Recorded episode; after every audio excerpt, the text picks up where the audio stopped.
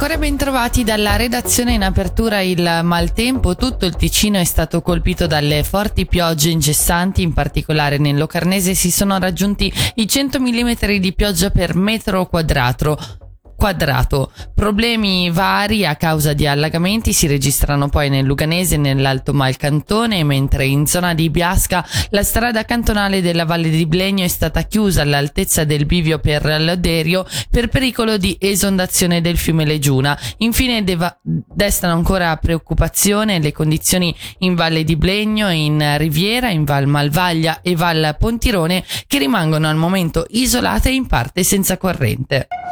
Ci spostiamo a Locarno, dove la decisione degli scorsi giorni da parte del municipio di abolire i parcheggi gratuiti durante la pausa pranzo scontenta in molti. In particolare a farsi sentire sono stati esercenti e commercianti. Sentiamo allora il servizio di Michele Sedili.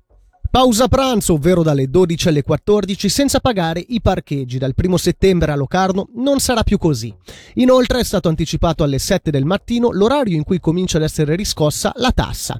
A comunicarlo era stato il municipio negli scorsi giorni, spiegando di volersi allineare con quanto già attuato dagli altri grandi centri, oltre a voler incentivare l'utilizzo dei mezzi di trasporto pubblici. Interpellato dal CDT, il titolare di un ristorante in Città Vecchia ha dichiarato che questo è, citiamo, un un atto che va contro la piccola economia locale. Secondo lui, andando avanti così, a Locarno resteranno solo i grandi gruppi, sia commerciali sia della ristorazione. La città non ha nascosto che le misure porteranno a qualche introito in più nelle casse pubbliche, ma l'obiettivo sarebbe soprattutto quello della sostenibilità. Esercenti e commercianti però sono preoccupati per le conseguenze su di loro.